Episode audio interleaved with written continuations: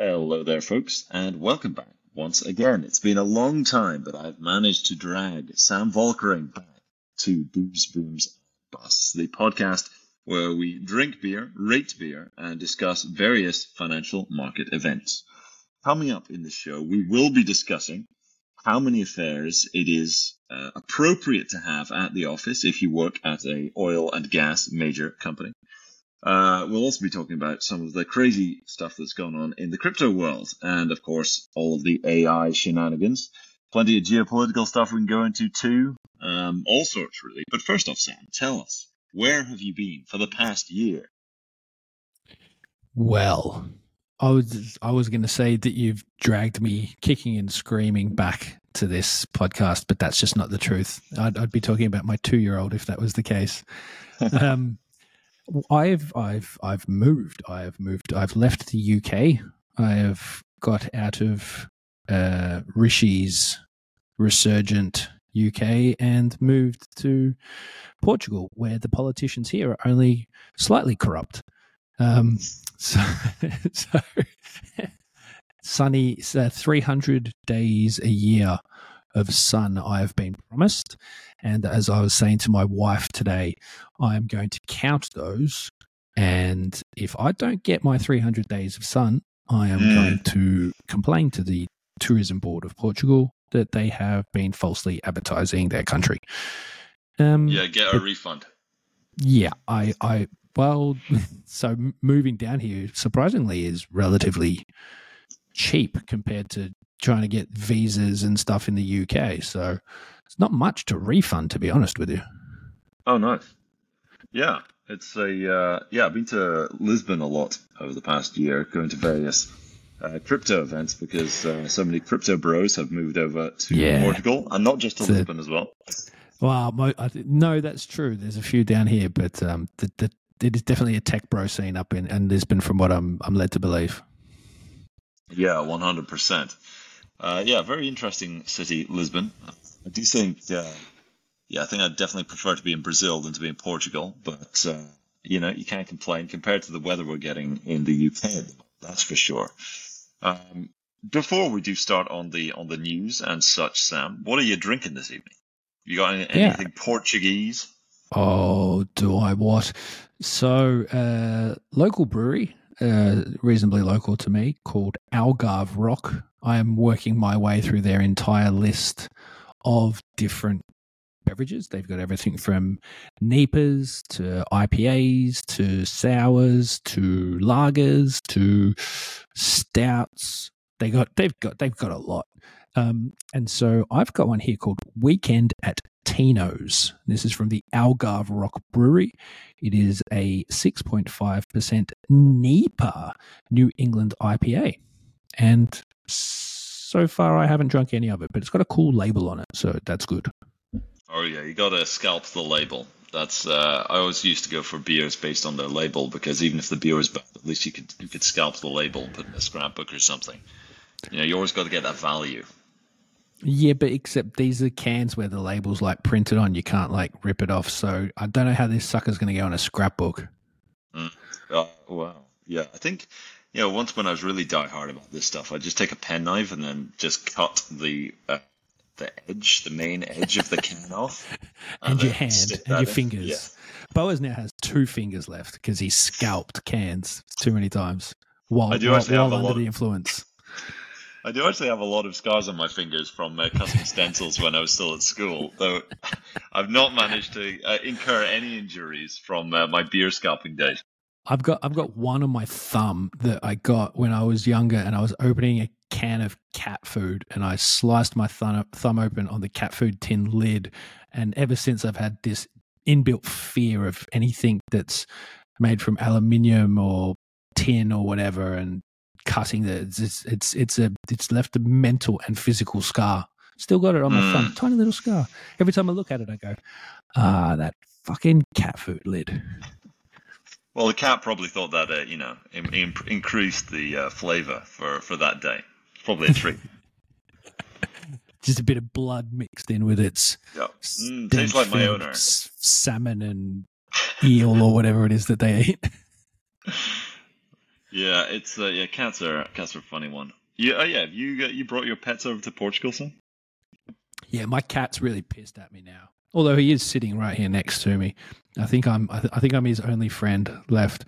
Um, no, Aw. the boys the boy no the boys love him to death. Um, yeah, so the cat and the dog came. Uh, so the cat has gone from where'd you go from, mate? You went from Australia to the UK, uh, and then to Portugal, which doesn't sound like a lot, except it's like nine different houses over that journey as well. So he is well and truly sick of moving. I can guarantee you that. Kitty's racking up the flight miles, huh? Greta Thunberg's gonna have a heart attack. She would not like my cat. To be fair, he wouldn't like her much either. I don't think. Yeah. Yeah, yeah, we have had we have plenty to discuss. Sam, It has been a year. Um, yeah, starting off, I thought we could. Uh, yeah, I found this fantastic quote in the FT regarding the departure of Bernard Looney, the CEO Oh, yeah. of British Petroleum. Oh, Who, uh, balls, eh? Mm, yeah, this is a man who uh, really, really liked his colleagues. You know, you know, he was a company man in maybe the worst sense of the You word. know, like I mean, when you talk about human relations, a HR department, I don't. I think like he epitomizes what human relations in an organization are all about. Yeah. Yeah, what's that uh, Bill Clinton quote? I did not have sexual relations with that woman. I, I imagine he was probably saying something similar to the board because he was fired not too long ago for not disclosing past relationships. And um, now, since then, uh, the board found that they, or says that they were informed of new relationships, which somehow they didn't know before. But in all of the reporting on this, it appears to have been a massive open secret at BP that Bernard Looney was just banging all of the ladies at the office and had done this for a very long time. And to the point where some of the ladies were in the office were referring to the women who Bernard had pursued as Bernadettes. But there was this one quote from um, a retired senior uh, BP executive. Uh, quote, this was Bernard's primary external activity. Other people whittle or fish or restore old cars. That was not what Bernard did, said a former BP senior executive who left the company a few years ago after a long career. Quote, we're not talking about your average guy at work who has one or two or three affairs at the office. That's not the playing field we're on. So the average guy at work having one or two or three affairs at the office, I've got to say, Sam, uh, yeah, damn, uh, I had no idea that this was just the life at your average uh, oil oil company. Huh? I, I feel like that quote came from somebody that's that's been a corporate lifer as well, like Yeah. clearly on the cusp of death, um, living in the, the the what was that TV show, um, Mad Men? Was it Mad Men? Right? Yeah, yeah. Living in that that world, both I think nostalgically and mentally. Um, but that was that that's probably corporate culture of oil and gas and banking and basically any company with more than a 500 head count i reckon over the last 30 years Any company But with man- more, does that include non-profit, Sam? Is Amnesty International like this? Uh they're they're worse aren't they from what i hear That's true, actually. Yeah, or, yeah. or are- is that or is bad that is is that only illegal human relations that that they're Hmm. good at hmm Good question. Good question. I, I find this quite interesting. should we dive as- should we, should we should we should we dive into oxfam or should we leave that for another day I think we should leave that for another day. Come on, we've just restarted. We can't get cancelled just immediately, restart- Sam. just restarted jesus Yeah, we'll get shot at the first hurdle. I thought it was ironic with the fact that this is an oil company. So, you know, plunging fertility rates in the developed world is something that has now become something of a zeitgeist. was was plunging an intentional pun or Uh, no, it wasn't actually. Uh, maybe subconsciously it was. Uh, and it would appear that uh, in the developed world, where, which is now very anti-oil and gas in a lot of ways, here I am in Scotland, where we're not really allowed to drill anymore. so would appear that- here. Yeah, not allowed to drill in Scotland anymore. and uh, and the and the oil companies though they're they're trying to keep the fertility rates up. You know, they're doing their best. Not only are they drilling oil and gas in order to make us you know heat our homes, drive our cars, but they're also doing their bit to incre- increase birth rates in uh, in the UK. He was drilling the Bernadettes. Let's let's just say what everyone's thinking. Yeah, he was Bernadette he was. He had his exploration license out and he was trying to drill those wells and then when he was done he'd plug them up and sell them onto someone else good on you burn what a It's what a legend it- It is a bit ironic though, because he was the big green guy. So he he was the guy who was going against all the oil and gas. So yeah, it, maybe it's not in keeping. Well that's not really doing his bit for the green agenda if he's looking to overpopulate the the, the world i mean seems like he seems like he's a walking oxymoron or maybe just a walking moron i'm not sure Mm, yeah, I I would think the latter, uh, given how he seems to have screwed this up. I think he was in BP since he was 21, and uh, yeah, made it to CEO and then burned out real quick. It does go to show you, though, that those that have been penciled in for success from early on within the corporate hierarchies uh, basically get kissed on the dick, figuratively and literally, all the way through to the to the top. Uh, you wonder if it ever changes, but then you hear stuff like this and you go, "Nah, doesn't Mm. change, does it?" Yeah, I spoke to a buddy of mine who's now in the insurance industry. Uh, he's an actuary in um, you know Lloyd's of London with all the syndicates and whatever. Uh, I I thought that this was like the last untouched City of London macho culture place where Clearly not untouched. well, well, I mean that's the thing. So I thought it was it was still like that. Um, but he was like, no, there are no boozy lunches anymore, and HR Well, is very true. strict. Uh, that is true. so maybe maybe it's not the case. But he then but then he did tell me uh, he had had uh, he's got a buddy of his who working for a bank in the city. On his fourth affair, no, th- well this guy wasn't. So this guy's more of a millennial. This seems like an old guy kind of thing to do. That said, that Bernard Looney was not that old. However, in this case, um, this guy had gone for a dinner uh, was, you know for you know the honchos. He was a, a good performer, so he he was sitting next to the chief executive, right? Mhm. And he sits down next to chief executive. Chief executive does not say hello or anything. The first thing he says to this guy, the chief executive says, is, "Who do you want to fuck most at the office?" wow. Yep. So banking, I guess, yeah, still still got the madman vibe going on. Yeah, I mean, it, I, I've, I've, I, I can corroborate that with stories I have heard from those in that world that there are no more boozy lunches.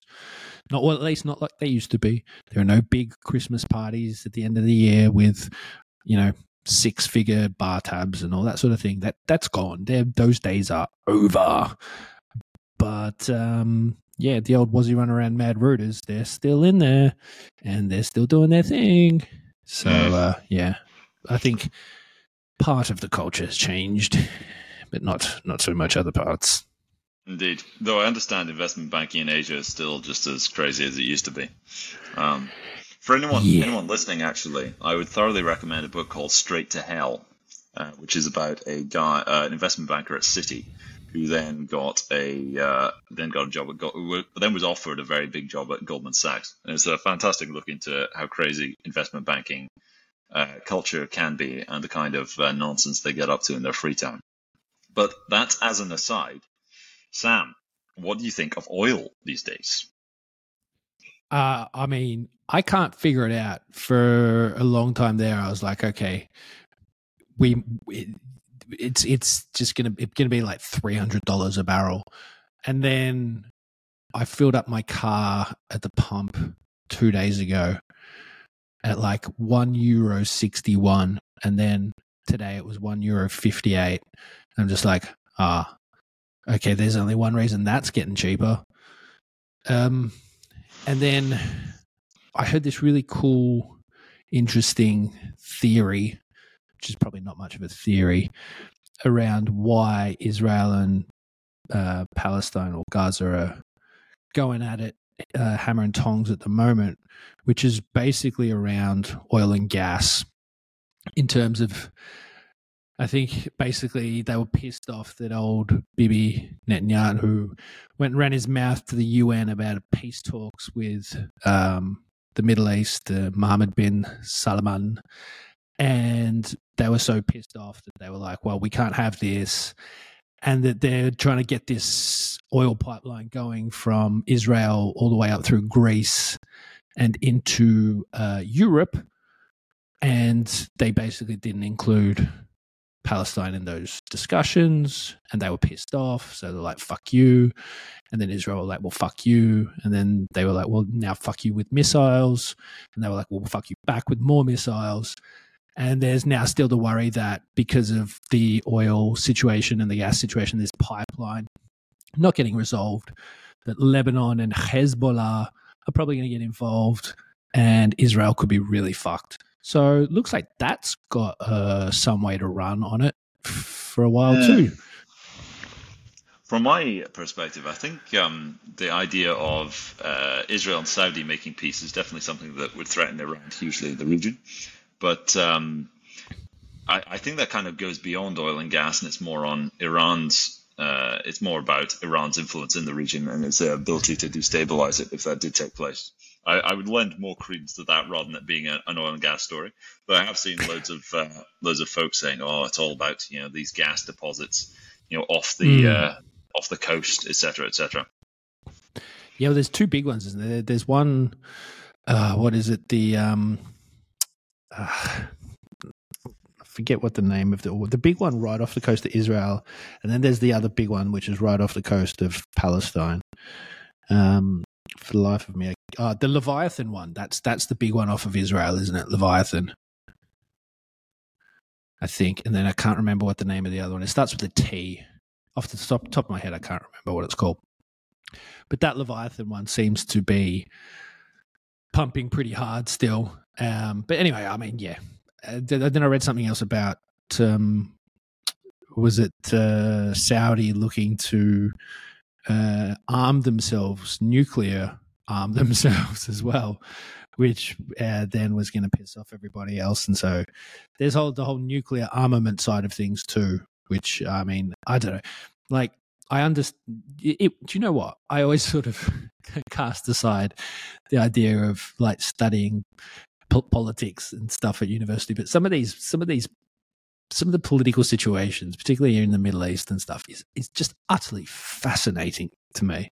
How it, how how one hand feeds the other and then whacks the other one with a giant fucking machete. Um, yeah, anyway, it's just interesting. There's a by note. Oh, sure. It's a, uh, it's a, yeah. I mean, if you'd study the Middle East for decades, there'd probably still be more to learn. And uh, everyone, of course, has an opinion on whatever goes on in the Middle East. It's, uh, they probably don't. They probably study it for all, for all that long. Uh, yeah, like I don't, I don't, I don't really understand any of it. Like I, I hear, I like when people tell me about it, I'm like, oh, okay, well that makes sense, and I kind of vaguely know about the whole situation, but like the the intricacies of of all of it, from the religion to the oil and gas money and and all of it, it's just like I don't have time. Sure. Someone else figure that shit out. I don't think anyone could ever figure that shit out. That shit hasn't been figured out for thousands of years. So it's probably not going to get figured out in the next 10. I remember when Trump was in office and Jared Kushner was uh, doing his thing in the Middle East. He, uh, I think he said he'd read a few books on the Israel Palestine issue, and as a result, he considered himself informed enough. That said, during uh, during Trump's tenure, there wasn't any massive explosions, but uh, Mm. you know the um, the attacks on October seventh have definitely been in the works for a very long time. So who knows how successful it really was underneath. Um, but yeah, but on oil, Sam, you think? Uh, yeah, what's your what's your take? Are you bullish, bearish? Well, I wanted to be bullish, but I, I I'm kind of bearish on it now. Um, it's I I mean, ah, it just feels like there's too many people pulling too many strings to ever accurately figure out where the fuck it's going. So That's fair enough. I don't know, man. It's like oh, you go, oh yeah, it's it's going higher, and then all of a sudden, out of nowhere, someone goes, "Oh, we're just going to fucking flood the market with supply," and it's like back down to like seventy bucks a barrel, and you're like, yeah, oh well, I had no idea that was coming. Couldn't foresee that. It's it's it's too wild for me. Uh, the oil oil price. I don't know. What's your take on it? Yeah, it's a crazy one because um, everyone obviously we all we need an awful lot of oil to keep things going, but of course there's plenty of supply that gets brought online. And Hmm. I'm thinking, you know, recession. If the yield curve can still be trusted at all, uh, yield curve would suggest that we're going to we're entering, yeah, uh, recession is about to start or is is starting in the U.S.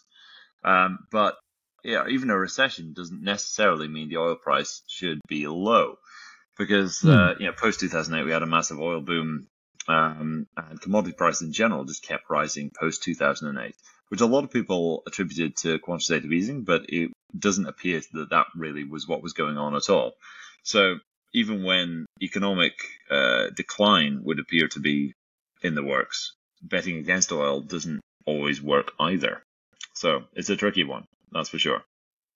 Well, aren't we all driving around in Cybertrucks now anyway? So it doesn't really matter. Yeah, Isn't that, I'm, isn't I'm, that I'm supposed very, to be how it works? I'm very skeptical on the green revolution. Alas, you know, I was wanted speaking to, flying uh, cars, and they gave me a really big, ugly looking four x four. It's got a lot of torque though. Oh yeah, oh yeah. I saw it do it. I saw it do a, a, a tractor pull thing uh, yesterday, and it pulled pulled a tractor, which is fucking great because all those times I need to pull a tractor. Yeah, you thank got it. God for the Cybertruck. I mean, Sorted. yeah. Any t- like everybody that compet- everybody knows that like on weekends, everyone with EVs competitively pulls tractors. It's it's just a known thing in the EV world. So It's it's it's it's, perf- it's perfect, right? For, for all your weekend activities of pulling tractors, you're everyone's sorted now. It's it's Mm. phenomenal, really. So, although to be fair, I kind of rag on it a little bit because it's a fucking ugly, b fucking humongous, and c fucking unnecessary. But they have done some pretty cool shit on the inside of it, like in talking about how they wire um, vehicles.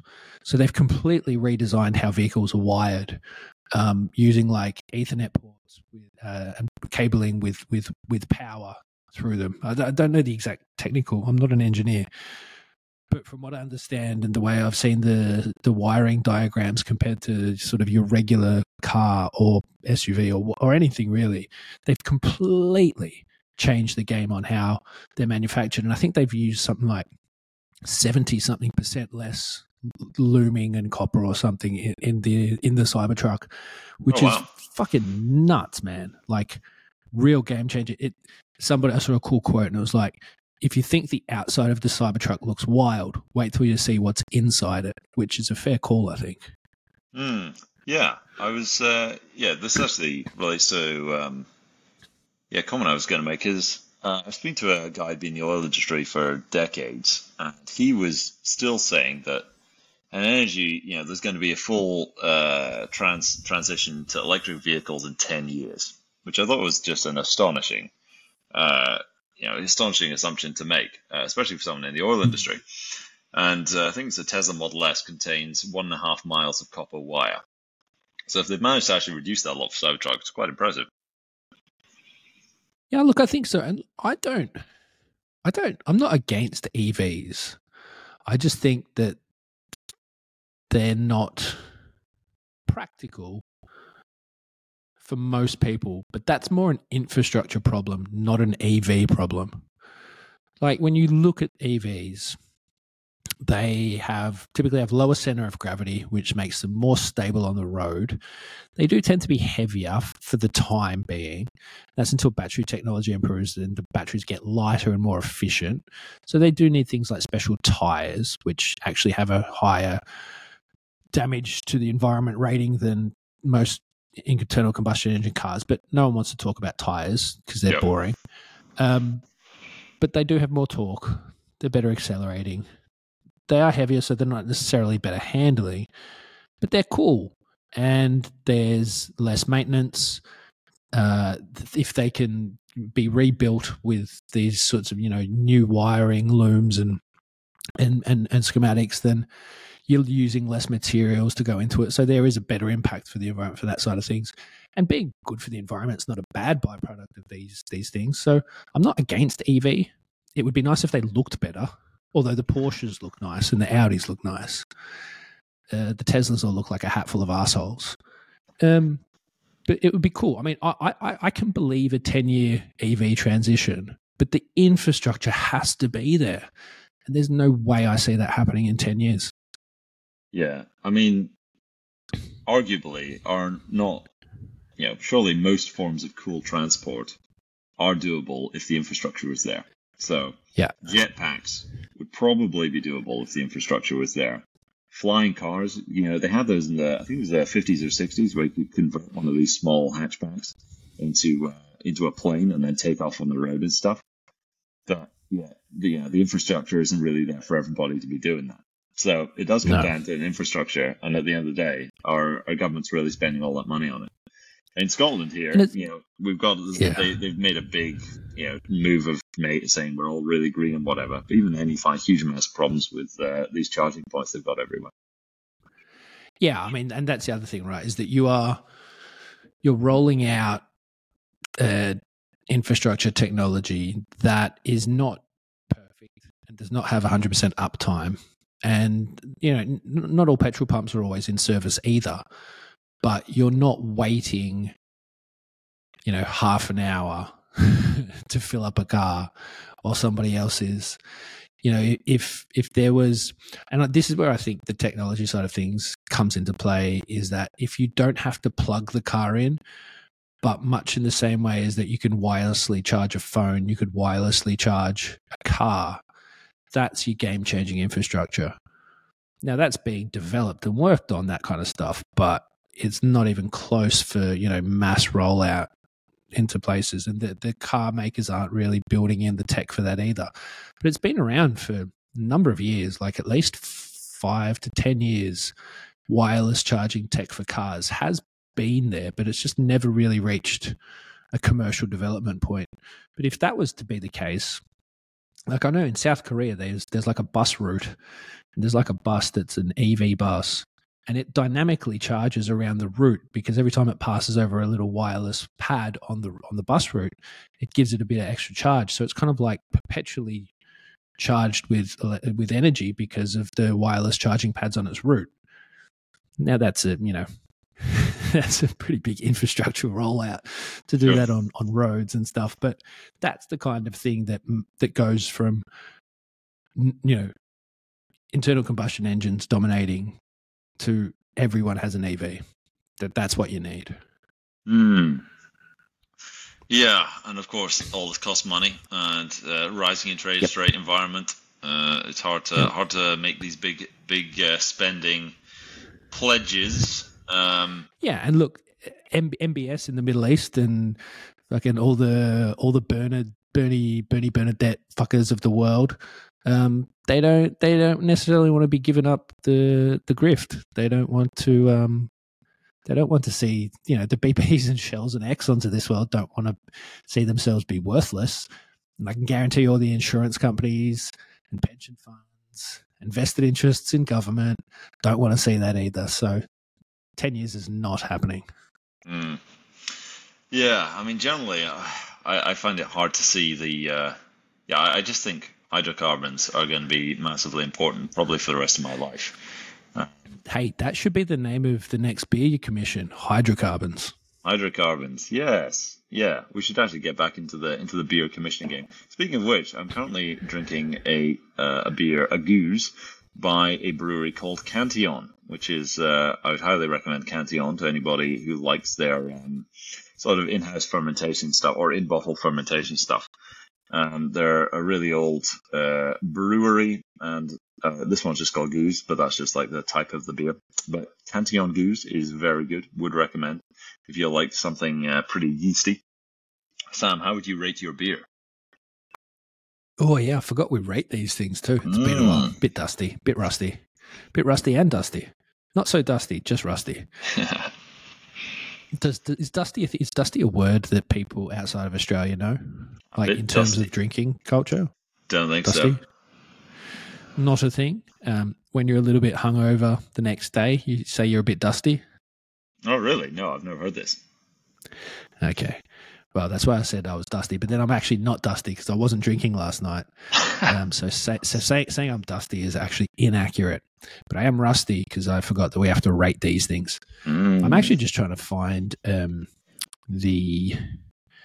I'm trying to find our uh, our archive. our our archive. That's right. Wow, wow, it's big. That's what Bernadette. That's what the Bernadette said. Um, right. Okay. So, I would give weekend at Tino's with the funky label, the five percent. Lucky it's a small can, or I would be dusty tomorrow. Um, I liked it. I thought it was pretty good. You know. Um, I, I, I'm struggling to find the words to describe it, but I'll give it a B minus. Uh, You might have to refresh our listeners' memory on how weird, convoluted inverse rating system too. I think. Mm, yeah. So, to anybody who is new to the podcast, the Booze, Booms, and Busts, uh, with the name, with the acronym Triple B, uh, as it's a financially uh, sort of motivated podcast, well, not financially motivated, as we do discuss uh, finance a lot, we thought it'd be cool to do credit ratings. So, uh, except with credit ratings, it generally goes triple A being the best, and then triple C Yeah. being the worst. So with Booze Booms and Busts, it goes uh, triple B and triple A. So triple B being the best beer ever, and then uh, triple A minus being uh, the worst beer ever. So triple B, then uh, double B, then single B, then A, double A, triple A. So for this one, this is actually very solid. I'm going to give it a double B, as it is uh, fantastic. Do you ever Wow. hear? Have you ever heard about the the Cantillon effect by any chance, Sam? Uh, I have, um, but I think you best explain it. Mm, yeah, well, I thought it'd be uh, apropos as we are discussing finance and whatnot, and this beer, uh, this brewery is called Cantillon. So there's a guy called Cantillon uh, way back in the day who managed to make an enormous fortune for himself. He was a trader, but he was also a trader, sort of uh, economist as well. He figured out his own rules for how finance worked and then used that to his advantage. It's got a fascinating story because it appear, there is enough evidence to suggest that uh, after making a massive fortune, that he faked his own death and then disappeared into obscurity, and nobody nobody knew what happened to him after that. So he made all the money and then got out there. And I think he, he traded two massive, epic bubbles. Uh, I think it was in the in the 18th century, and then managed to get away with it.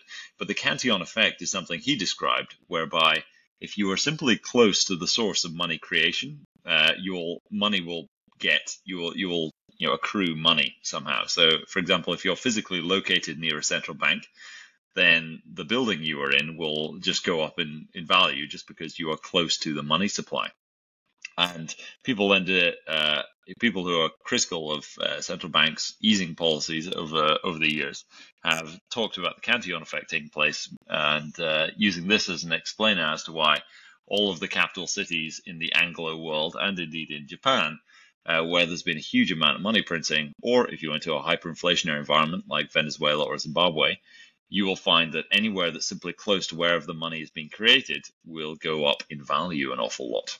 And um, you'll find some Bitcoiners use this as well because they're, ju- they're always about uh, currency debasement and such. But, but hang on, if I if I stand outside of Manchester United's training ground for long enough, is that going to make me? Is that going to make my my myself richer as well? Is that how it works? Well, if you manage to buy some of the land beside it where you are tenting, you know, where you're camping out, then yes, Sam, you will.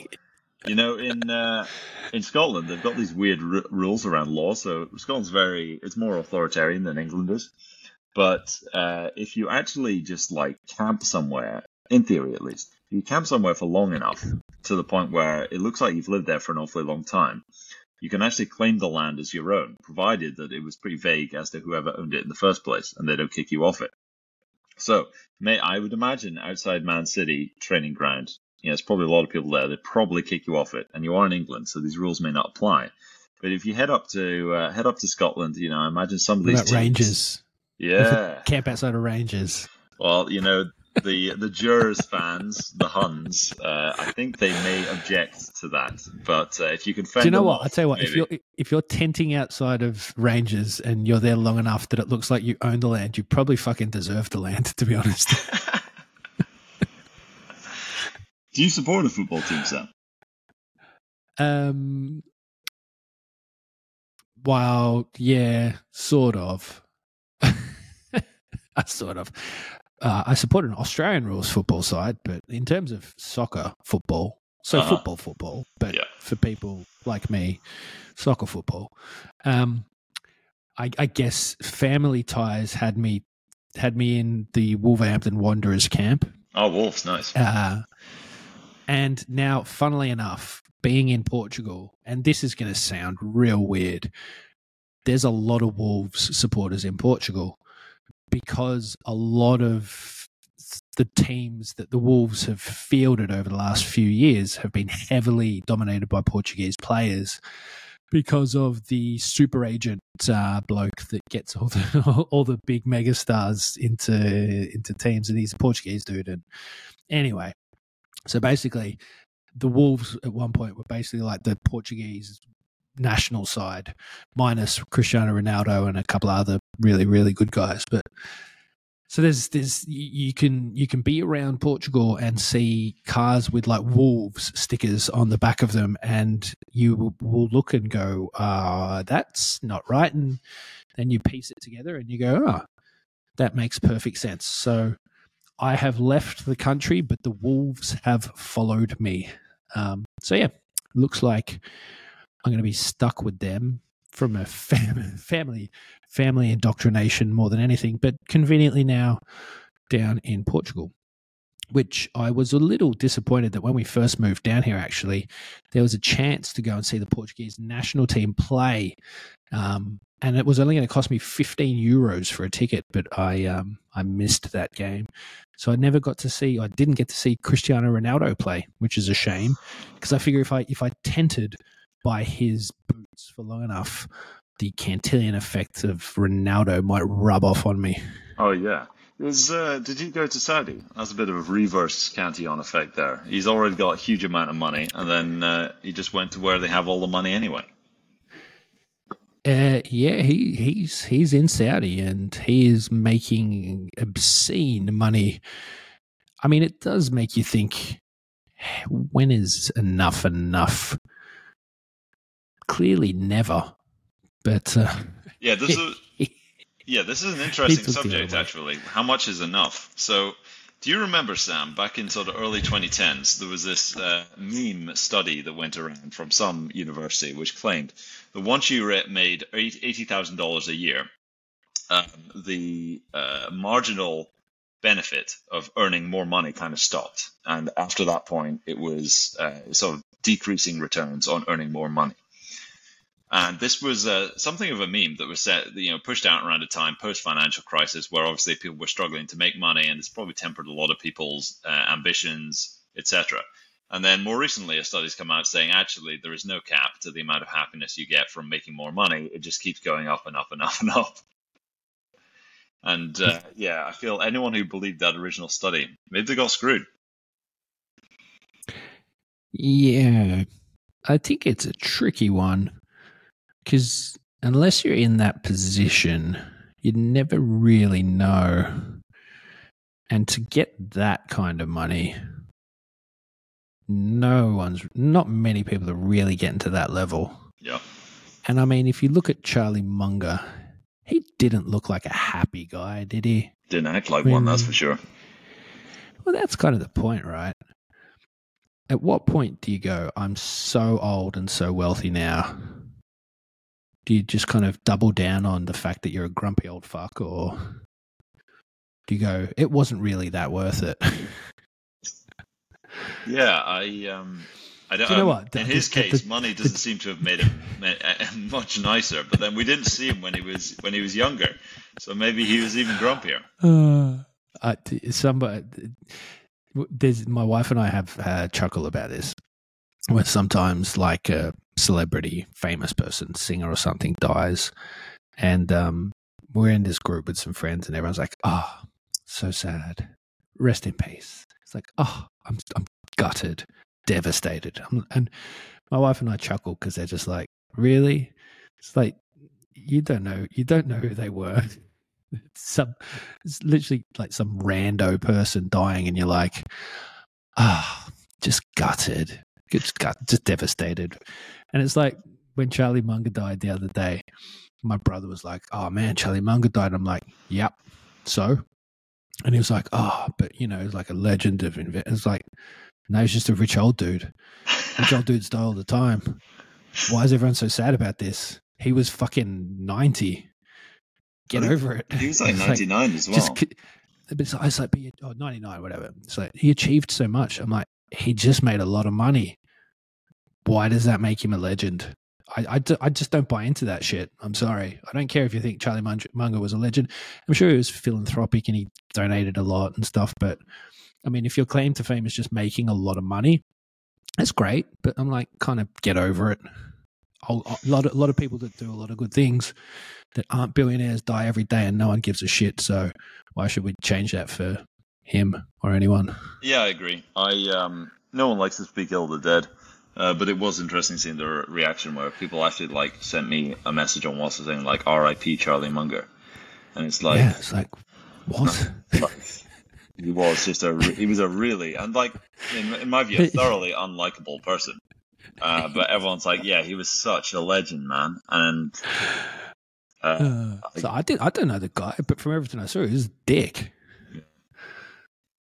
So again, again, you know, certainly no fan of Bitcoin, that's for sure. Is um, no, and that's not the only reason that he was a dick, but you know, it helps. Um, yeah, I, I'm just, a, I just think there are more important people than rich people that no one really gives the time of day to for when they pass away. So, and you know, we, you know, it just happens a lot. So I don't know. It's just a weird social quirk. It's like, was it? I can't I'm trying to remember who was the one that everyone was this got sad about recently. Someone famous. Or was it Paul O'Grady? I think it was. I think it was Paul. are you sure it wasn't? Are you sure it wasn't Henry Kissinger, mate? Uh, no one. Oh, yeah, same thing. Well, it's interesting. Right. No, no, no, no. It's interesting, Sam, because the rules didn't apply for Henry Kissinger. No one would. The, the the the rules really did not apply. People could say anything they wanted as soon as he died. I, yeah, yeah. It's and look when I die, people. I don't. The only people that I that will probably care, that should care, that that I that I care about what they think, are my kids and my wife, and like anyone else. I don't care what you think of me. if if they liked me, then my job here is done, regardless of how rich or poor I am. So the same thing, Kissinger or Paul O'Grady or anyone. It's like, okay, you know, it's great, but you didn't know them. They're gone, which is sad for the people around them. But for everyone else, it's like, yeah, let's just crack on. Yeah, it's funny how people uh, people react. Probably social media is just what's made this really. Uh. But that's the thing, right? It's just like you, like we remember, I remember, maybe you don't, a world before social media. And there will be a world, there'll be a post social media world, right? Maybe this is getting a bit philosophical, like post realism or post humanism or whatever. but there will be a post social network. Like, I don't think forever people will be logging onto Facebook or onto Twitter. I think it is definitely a. It's not going to be like a hundred year long thing. I don't think. So it is interesting to think what comes after that and how that kind of social communication will happen so that we can all cry over when Greta dies or something when she's like 112. Interestingly enough, there was a yeah, I was reading a study today which uh, had been which was looking at social media use by children, and I think it's pretty in the open that social media usage is very bad for uh, the happiness of kids. And Yeah. Uh, in this study, they'd actually gone into it where they were um, where they're going to I think students um, and uh, their families and uh, and then also younger kids as well. And there was this general the conclusions the study made was that uh, the students would actually they'd be willing to pay for nobody else to use social media, but they felt because everyone used it, they have to use it. And they get locked into it. And I actually know people who really don't like using Instagram, but because all of their friends are using it, they feel that they have to. Otherwise, they'll look like a, a loner or a loser, and uh, they get sort of uh, socially pressured into using it, and these companies are aware of it, and that they're sort of preying on this um, fear of their their child being embarrassed or of uh, themselves being embarrassed in front of their peers. And yeah, I think that uh, yeah, I can I can I can relate to this. I don't think well, I, I can't relate to it because I don't use social media as a social tool at all. I think I only use X every now and then, just because the content on there is pretty good for um, you know current affairs and whatever. But I'm not a prolific you know, Instagram user, the only time I use it is if somebody uh, really likes messaging on Instagram rather than anything else. You find in Brazil, people don't use WhatsApp; they just message each other on Instagram because they're so all about uh, you know visuals and whatever. Um, hmm. But like, uh, yeah, I mean, I deleted my Facebook probably a little over ten years ago now. Uh, I hate what it does to old people. Boomers just like love Facebook for whatever reason. They're probably susceptible to the same social pressure. I don't really see it as a good thing. At the same time, I don't really want the government to just outlaw it because then, um, I, you know, it's a, at the end of the day, it is up to your your choices what it's doing to you. I think most people are aware that this, um, the more you stare at a screen, you know, it's maybe not the best use of your time, and it's probably not making you that much happier. That, then again, plenty of people probably aren't even aware of it. It's weird how sometimes you'll just take your phone out of your pocket and look at it for notifications without even thinking about it. It's just become like a conditioned response. And it's not very good for you. Like it is at the end of the day, this is not good for you at all. But you know, I, I think banning this stuff is probably not the right approach. I think people just need to be much more conscious of uh, how predatory uh, technology can be. Yeah, pred- predatory social media is is is legit. And it, it, it's funny when you when as soon as you said the word predatory social media, I was like, it made me think of like predatory AI. I've been seeing a bunch of these videos um, over the last week, I think, where it's like you can animate any image and turn it into an AI. And so now there's all these like AI girlfriends popping up on oh sure yeah. social media, funnily enough. But like people are paying for access to these AI girlfriends. Yep. I think. I don't know. It's very strange. Yeah, it's very sad. There's just a lot of lonely men out there. Uh, you know, it's much easier to just chat over a phone than to actually speak to a person. So they just, uh, yeah, they just get suckered into it. As a result, and it hinders their own development and their hopes of future happiness. Pretty depressing. Yeah, I wonder if makes me think of like maybe there's like a space for a platform that's like um oh, what's that thing uh, oh, like OnlyFans, but just for AI people. I think that already exists. You know, uh, a buddy of mine, uh, he's also in the in the Web three space. Uh, he's a software engineer, completely crazy guy. Uh, he's um, he's from Poland, but he's raised in Northern Ireland, and uh, is the most sort of anti-authority person that I've uh, I've ever met. And he's always like he's very well read, and he so he he always comes up with these incredibly contrarian takes on everything, trying to convince me that the Spanish Inquisition was actually actually a good thing because it paved the way for uh, you know Europe European common law and things like that. Really crazy crazy chap. But he was playing around with one of these um, sort of AI AI girlfriends, and it you know is a is a you know stable diffusion kind of thing where they're taking uh, that you got a base model of like the girlfriend you want and then you send it messages and you know it'll respond uh, in in whatever way that it's been uh, conditioned to and in one of these it was hilarious. It was a very classic thing for him to do. Uh, he asked he asked this girlfriend to uh, to dress up as a Chechen for him uh, because he's really into like the Chechen wars and stuff. And because the amount very specific, very specific, very specific, and because the amount of images online that this model is pulling for it through is very much limited to the Chechen wars, the the girl, the AI model, then dressed up as effectively a uh, one of these uh, fighters wearing full uh, combat fatigues and sporting a beard, which I found very amusing indeed. Could you imagine? You're like, create me an AI girlfriend, and it that pops up with yeah a beard although from my own personal experience with ai avatars they don't deal with beards very well oh really it makes them does some weird stuff to the ai algorithms What's up with that? Is this is this a uh, is this discrimination that the uh, software engineers have put into it, Sam? Can the, can those guys just not grow a beard? it's it's like the, the the physics engine or something c- couldn't deal with a, a beard and the the, the the the natural movements of facial hair. It was very strange. I think um, Paolo described it to me as uh, it looks like it looks like you're a pelican. Wow, that's a very specific image. Hmm. yeah, maybe I, maybe this is a good way. So when we're when we've got all the facial recognition stuff going on, Sam, for all the CCTV camera, cameras, do we just all sport beards, or should we wear fake beards and then take them off or something?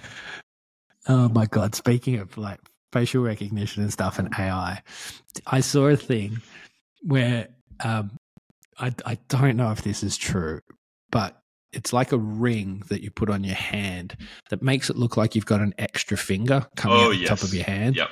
So that so that in like um, CCTV footage, it looks like your hand's like an AI generated hand. Yep. And so the, the the legal argument would be that it's an AI generated image because look at the weird looking hand because that's like a known AI weird thing that it does. Yeah, AI can never get hands. Well, uh, more recently it can, but yeah, that's uh, yeah, that's a good foil. I think this is going to make for some really weird heist movies in the future, don't you think?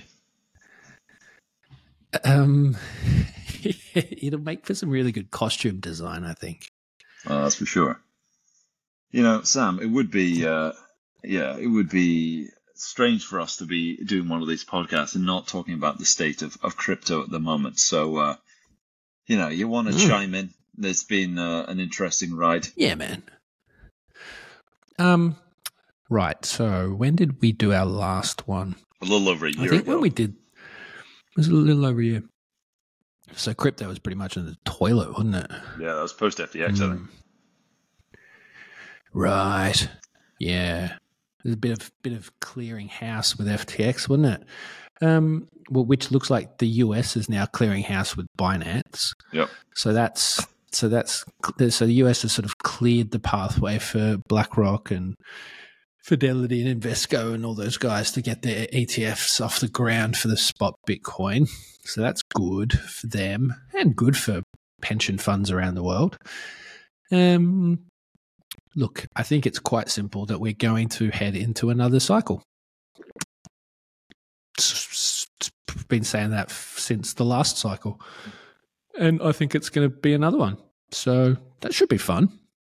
2024 could be interesting. Another blow the blow the roof off Bitcoin cycle drags altcoins higher. I wonder where the next Solana is coming from. Is there such thing as a next Solana? The, the Solana of the 2024 bull market cycle? Is that a thing yet? Oh. Should it be? Can it be? Sam, I mean, the, the idea of the next Solana was already coined uh, over a year ago. So Sui and Aptos are both attempts by Oh, venture okay. capitalists to just copy and paste the same thing with a few tweaks, in my view. or is it or is the 2024 cycle about the the ordinals uh, revolution, the Bitcoin layer 2? Is that uh, is that is that where it's going? The idea of a Bitcoin NFTs layer. coming back. Oh yeah, sure. Carry on. Sorry. No, you know, you an- answer. That you can you can answer Oh, well, I, I think the idea of a Bitcoin layer two that's not Lightning Network uh, seems seems hard to hard, but yeah, maybe. Very clever guys working in the space. Yeah. Um, I'm looking forward to NFTs coming back. I think they'll come back. I think NFTs will be a thing again. I think people will pay stupid money for stupid pictures again, which is exciting. Did you hear about the uh, mutant apes party in Hong Kong, where a bunch of people went blind Oh my blind god, where afterwards? they all got their eyes eyes burnt because some they installed like UV lights instead of black lights. Yeah, That's literally one of the funniest things. I saw a video from that as well, and it's just a bunch of dudes dancing around in a circle. not a That's one of woman the in funniest sight. things. One of the funniest fucking things I've ever seen. Yeah, Bernard Looney would not be a fan of the mutant apes yacht club. But that, I mean, look, that does raise a really, really fucking interesting question, right? Like, where are all the girls? Probably spending, probably spending their time on Serious. more productive efforts. I, I would hazard. Serious. Like, why? Why is it that this is a young male dominated thing, right? Okay. Well, I, I, don't get me wrong. I know there's I know there's lots of girls in crypto, and I know that there's a lot of really smart girls working away at a whole bunch of different stuff. But then you see shit like that, and it's like, fuck. There's a, it is a, there's the, some serious bro culture overdrive, overstimulation in crypto. I'm not even sure it's bro culture. Like bro culture, when I think of it, is like U.S. fraternities or something, where there's generally like, uh, you know, that we're gonna go meet the ladies later. In crypt, like in Web three, in certain communities, like there really just aren't many women there at all. And um, you know, you go to conferences, you will meet plenty of women there. And different blockchains have mm. uh, you know better or worse ratios. I think. Um, I, well, I think it comes down to a lot of this uh, is driven by software engineers who are often on the spectrum and, and are not the most socially uh, apt people, adept people. Then at the same time, you have people who just buy um, NFTs for status, like you buy, uh, you know, fancy watches or bling or something like that, and that doesn't lend itself too much to, um, yeah, to ladies in general. But I said, you know, I've met I've met plenty of ladies. It does seem like there's more of them now. Sometimes, uh, you know, a lot of the time they're not working in software engineering roles, which uh, is, you know, not uh, not the well, I mean, it's good that there's more women in space. I mean, I'm not a software engineer, but uh, often you find there are some uh, organizations where they are hiring women just because they need to hire women, which is not, uh, you know, it's not the most productive, I don't think.